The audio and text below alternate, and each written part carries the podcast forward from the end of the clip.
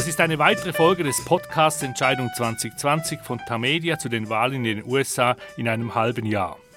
Das diesjährige Rennen ums Weiße Haus verläuft anders als alle bisherigen Präsidentschaftswahlkämpfe. Wegen der Corona-Pandemie findet er nicht in Stadien, Arenen oder auf der Straße statt, sondern fast ausschließlich im Internet. Donald Trump weiß das als erster Twitter-Präsident natürlich am besten. In Sachen Social Media kann ihm kein Politiker etwas vormachen. Das gilt auch für seinen Herausforderer Joe Biden. Der 77-jährige ehemalige Vizepräsident meldet sich zwar ab und zu per Videobotschaft aus dem Keller seines Hauses in Delaware, aber das wirkt jeweils ziemlich selbstgebastelt und auch etwas hilflos verglichen mit den TV-Auftritten und der Twitter-Präsenz des Präsidenten. Das beunruhigt inzwischen selbst beiden wohlgesonnene Freunde. Wann will er endlich seinen Keller verlassen? Verlieren die Demokraten angesichts seiner Passivität langsam die Geduld? Und hat er so überhaupt eine Chance gegen Trump? Darüber unterhalte ich mich mit Martin Kilian, unserem langjährigen Korrespondenten in den USA. Er ist in Charlottesville im amerikanischen Bundesstaat Virginia. Ich bin Christoph Münger und leite das Rösser International der Tamedia Redaktion in Zürich. Guten Tag, Martin. Guten Tag, Christoph. Wie geht's? Danke. Und dir? Ja, einigermaßen. Den Zeiten entsprechend. Immer noch im Lockdown? Ja, ja, wir sind immer noch im Lockdown hier. Mhm. Auch Joe Biden ist im Lockdown ganz offensichtlich. Er sitzt in seinem Keller wie jeweils ein Astronaut in seiner Raumkapsel. Wie lange will er das noch so machen? Gute Frage, Christoph. Ich meine, er kann natürlich noch monatelang in deinem Keller drin sitzen, nur wird ihm das nichts bringen. Er muss also wirklich jetzt mal versuchen, eine andere Strategie zu entwickeln. Das ist ja wirklich außerirdisch, wenn man ihn da sieht, wie er seine kleinen Videos aufnimmt. Äh, und es macht einfach keine gute Figur.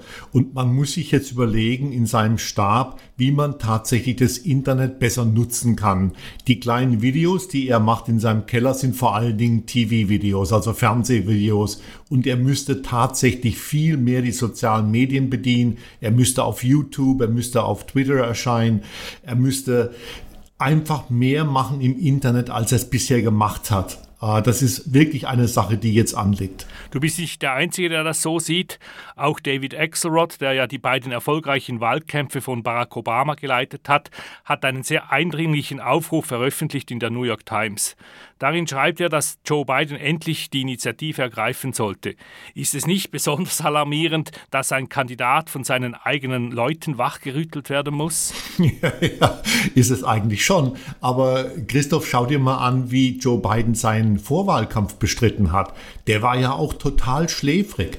Das war eine, eine sehr äh, äh, einschläfrige Veranstaltung und äh, er ist ja nur eigentlich zum Kandidaten geworden, weil sich das Establishment der Partei für ihn zerrissen hat. Nun, Axelrod hat recht, er muss einen Gang zuschalten. Ähm, spätestens am Super Tuesday äh, ist er ja dann erwacht, dieser beiden, aber inzwischen scheint er wieder eingeschlafen zu sein. Das ist nicht so unrecht, äh, spricht ja auch Trump von äh, Sleepy Joe. Und Axelrod empfiehlt nun, Trump soll den Präsidenten direkt und vor allem aggressiv angreifen, und zwar von allen Seiten wie ein Guerillakrieger. Was meint er damit? Ja, eben, was ich vorhin sagte, ähm, er muss mehr in die sozialen Medien reingehen, er muss Stellvertreter raus in die Schlacht schicken, also die beiden Obamas, Michelle und Barack, äh, bekannte demokratische Gouverneure, vielleicht sogar Hillary Clinton.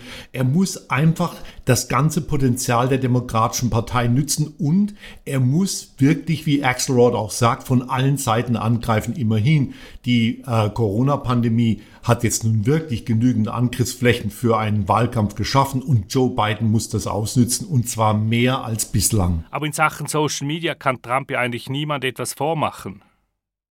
Das ist so, ja. Ich meine, Donald Trump hat äh, US-Wahlkämpfe revolutioniert, weil er soziale Medien, vor allen Dingen Twitter, eingesetzt hat wie niemand vor ihm. Und er äh, nutzt es natürlich aus in dieser Krise, dass er ein riesiges Publikum hat. Er polarisiert, er keilt und äh, das wird für Biden nicht einfach werden, dagegen anzukommen. Vor allem auch, weil Joe Biden einfach äh, ein bisschen mehr Anstand hat als Donald Trump und er sie nicht dazu herablassen wird, einen totalen Wahlkampf im Morast zu führen. Aber er muss ihn ja nicht im Morast führen. Ich meine, er war, er hat Barack Obamas Umgang mit der Ebola-Krise äh, koordiniert damals und er ist eigentlich ein Experte in Sachen Pandemie.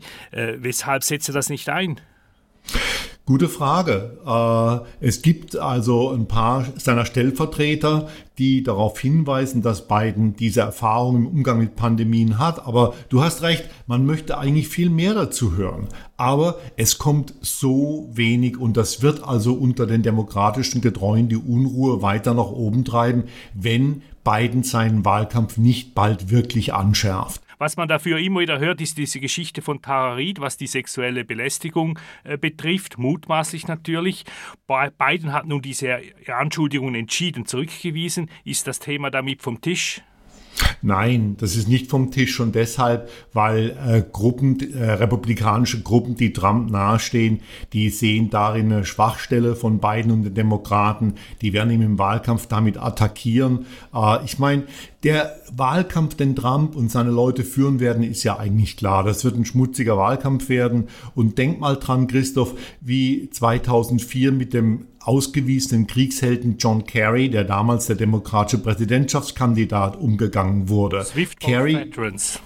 Genau, genau. Und man wird Genau. Und deshalb wird man auch beiden diese Tara Reid-Geschichte weiter um den Hals hängen. Äh, ob dabei was rauskommt, äh, ich habe da meine Zweifel. Aber trotzdem, es wird ein Wahlkampfthema bleiben. Aber Trumps Leute sind eigentlich die falschen Leute, um Biden da zu kritisieren.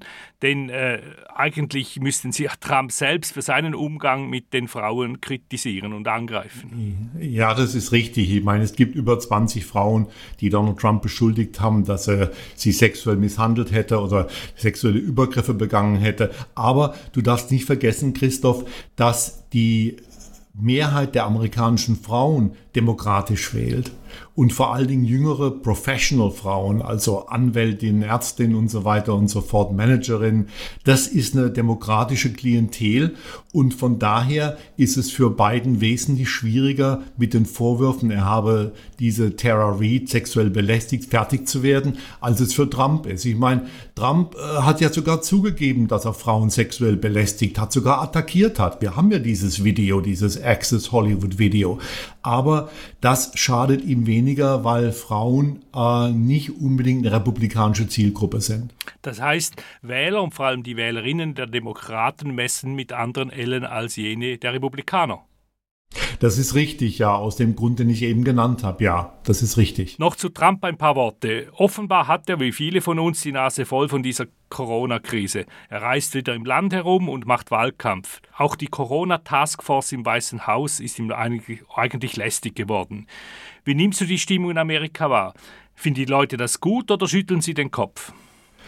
Ja, das kommt darauf an, äh, wo dein politischer Standort ist. Ich meine, unter Republikanern ist es klar, die Wirtschaft soll geöffnet werden äh, und äh, die ganze Virus-Sache ist übertrieben. Es muss wieder jetzt zurückgekehrt werden in die Normalität. Aber wenn ich jetzt mich so umsehe und mit meinen Bekannten und Freunden rede, die Leute sind wirklich beunruhigt. Und die Tatsache, dass es jetzt zu Lockerungen kommt, während die Infektionsraten weiter ansteigen, ist natürlich vielen Amerikanern nicht verborgen geblieben. Und das wird meines Erachtens zu einer wirklich bescheuerten Situation führen, nämlich der, dass die Infektionsraten steigen, weil die Lockerungen da sind und die Menschen trotz der Lockerung nicht in die Geschäfte reingehen, die Wirtschaftsleistung weiter sehr brüchig bleiben wird. Es ist keine gute Situation. Kann Trump unter diesen Bedingungen den Slogan Keep America Great äh, weiterhin benutzen?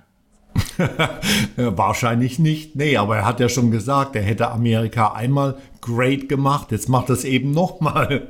Ich habe die Wirtschaft einmal hochgepusht, sagte er. Jetzt pushe ich die Wirtschaft nochmal hoch. Und das ist genau das, was er jetzt macht. Er geht weg von der Betonung des Virus, er geht weg von äh, der Pandemie und widmet sich völlig dem Öffnen der Wirtschaft zu. Er bringt die Wirtschaft wieder auf Trab, das will er und dann kann er sagen, ich habe zweimal die amerikanische Wirtschaft hochgepusht. Das ist der Plan. Vielleicht ist das das Erfolgsrezept. Was glaubst du eigentlich? Wie sehen die Leute im Wahlkampfteam von Trump äh, diesen Joe Biden? Ist das ein leichter oder ein schwieriger Gegner? Ich glaube, dass sie ihn schon als schwierigen Gegner begreifen, weil er natürlich äh, gemäßigt ist, weil er erfahren ist, weil er bekannt ist in weiten Kreisen, weil er vor allen Dingen in den heiß umkämpften Bundesstaaten des Mittleren Westens, also in Staaten wie Michigan, Minnesota, Ohio, Chancen hat, Trump Wählerstimmen abzuknöpfen. Auf der anderen Seite, man wird natürlich äh, einen ganz, ganz brutalen Wahlkampf gegen ihn führen und versuchen, ihn neu zu definieren. Unter dem Stichwort zum Beispiel Biden, Beijing, Beijing, Biden. Also, dass Joe Biden schon immer ein Diener der Chinesen war, dass er als Barack Obamas Vize mit angesehen hat, dass China immer stärker geworden ist, dass die amerikanischen Industrien ausverkauft wurden zugunsten Chinas. Das sind alles Dinge, die man versuchen wird, ihm um den Hals zu hängen. Trotzdem glaube ich, dass er ein schwieriger Gegner werden wird. Nur meine Befürchtung ist, dass Joe Biden sich eher selber sabotieren wird. Also werden die Wahlkampfthemen neben Corona vor allem Biden und China sein. Das wollen die Republikaner machen, ja. Sie wollen Biden in die Nähe von Beijing rücken. Äh, Im Moment können wir darüber lachen und sagen, es ist absurd und das wird sicherlich keinen Erfolg haben. Aber ich erinnere dich nochmal dran, Christoph, was 2004 gelaufen ist, als man einen ausgewiesenen Kriegshelden zu einem Feigling machte. Martin, danke vielmals. Wir haben wieder viel besprochen, aber sind natürlich lange noch nicht fertig. Bis zum nächsten Mal. Den Link zum erwähnten Artikel von David Axelrod findet Sie im neuen Newsletter USA Entscheidung 2020 vom Donnerstag, den 7. Mai. Das war eine weitere Folge von Entscheidung 2020, dem Tamedia Podcast zu den Wahlen in den USA. Besten Dank für Ihre Aufmerksamkeit. Nachhören kann man diesen Podcast auf den Websites von Tagesanzeiger, Batz, Der Bund, Berner Zeitung und allen anderen Tamedia-Zeitungen. Am Mikrofon in Charlottesville, Virginia war Martin Kilian, hier in Zürich Christoph Münger. Bis zum nächsten Mal. Hier aus Zoom.